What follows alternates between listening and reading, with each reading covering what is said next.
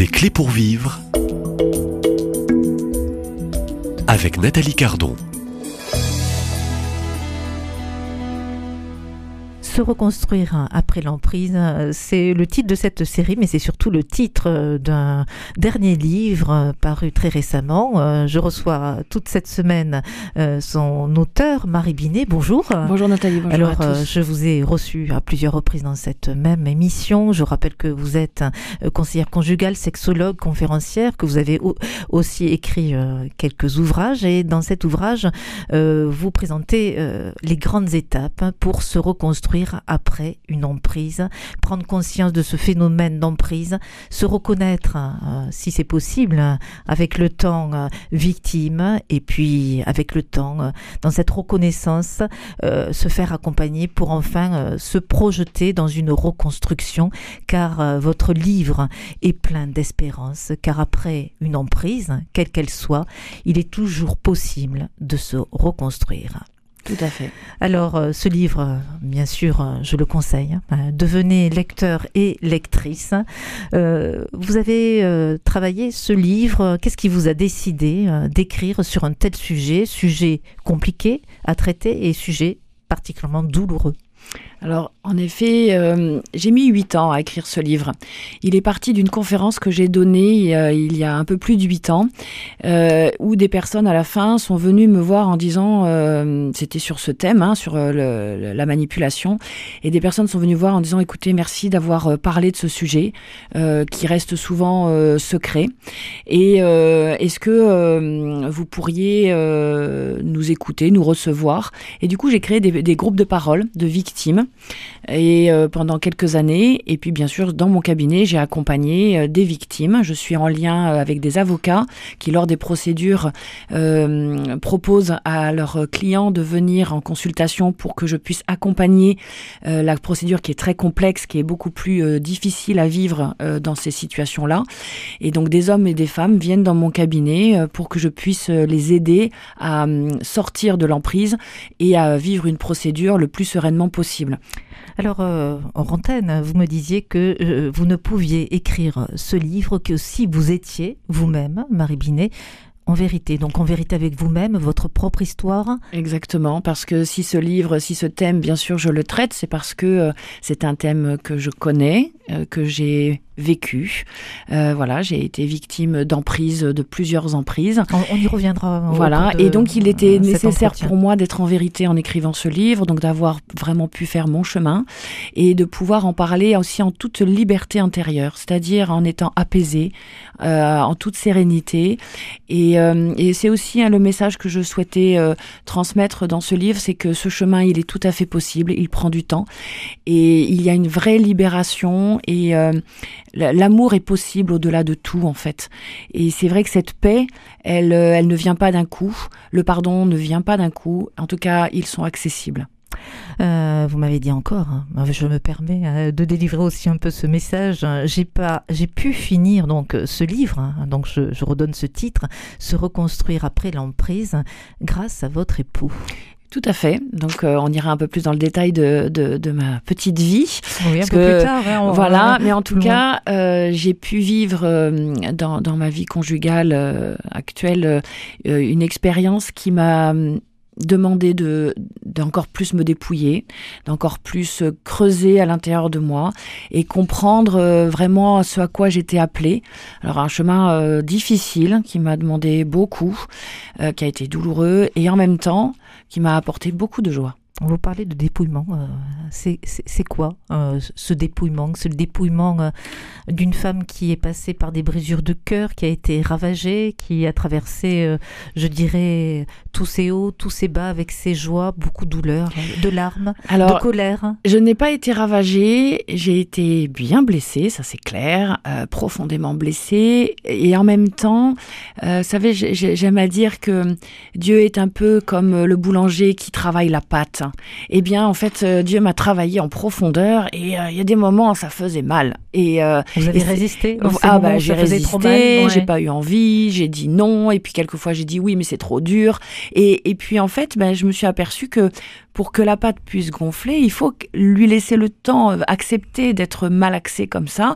Et le dépouillement, bah, c'est d'accepter ça, c'est-à-dire de dire bon bah ouais, en fait, je peux rien sans toi et toute seule j'y arriverai pas, de toute façon. Et et bah voilà, c'est accepter d'aller dans ses fragilités, euh, se dire bah, je suis faible. Hein, c'est Saint Paul qui dit bah, c'est quand je suis faible que je suis fort. C'est dans ces moments-là qu'on l'expérimente le plus parce que c'est là que profondément on voit à quel point nous sommes riches. Et moi, c'est ce que j'aime dans mon travail, c'est la richesse de l'être humain.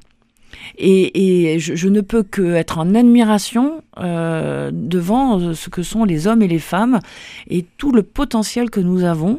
Euh, et c'est pas fini. Hein. j'ai voilà, j'ai fait mon chemin, mais mon chemin il n'est pas terminé. Donc j'ai encore certainement plein de choses à découvrir. Certainement que le malaxage n'est pas encore terminé et, que voilà. Mais c'est un, c'est une expérience de dépouillement, de dire ben euh, tout cet orgueil, tout cet ego, mais même tout ce je, sais, je crois, je pense. Euh, mais c'est heureusement que c'est là, parce que c'est on est soi, mais on n'est pas tout.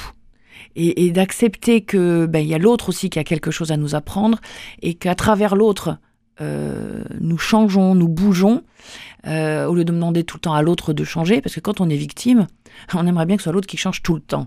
Et le jour où on a compris qu'on peut pas lui demander de changer à l'autre, euh, surtout si la manipulation est très ancrée, et que c'est à soi en tant que victime de bouger, là, tout devient possible.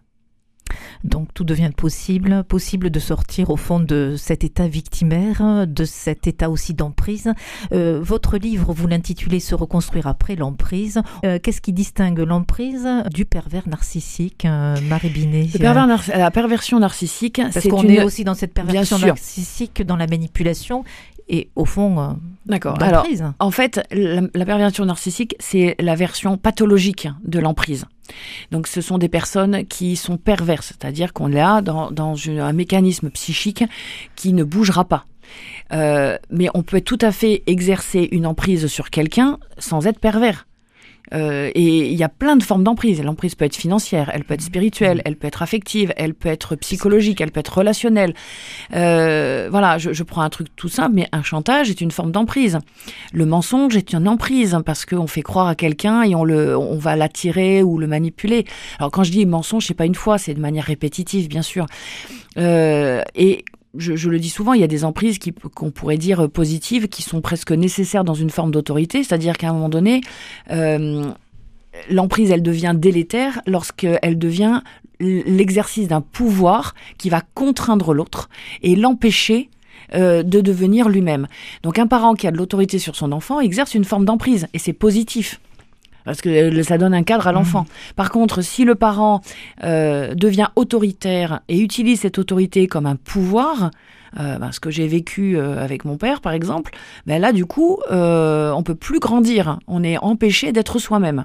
Et là, c'est mauvais. Donc c'est toujours compliqué quand on parle d'emprise parce qu'il faut être très prudent en fait.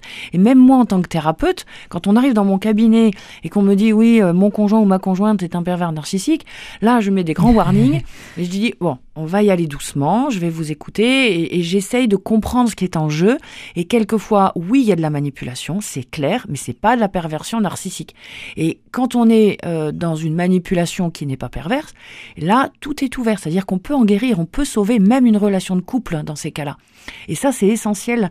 Et c'est vrai que ça demande euh, de la clairvoyance, du temps et, je dirais, euh, beaucoup de prudence, même en tant que thérapeute.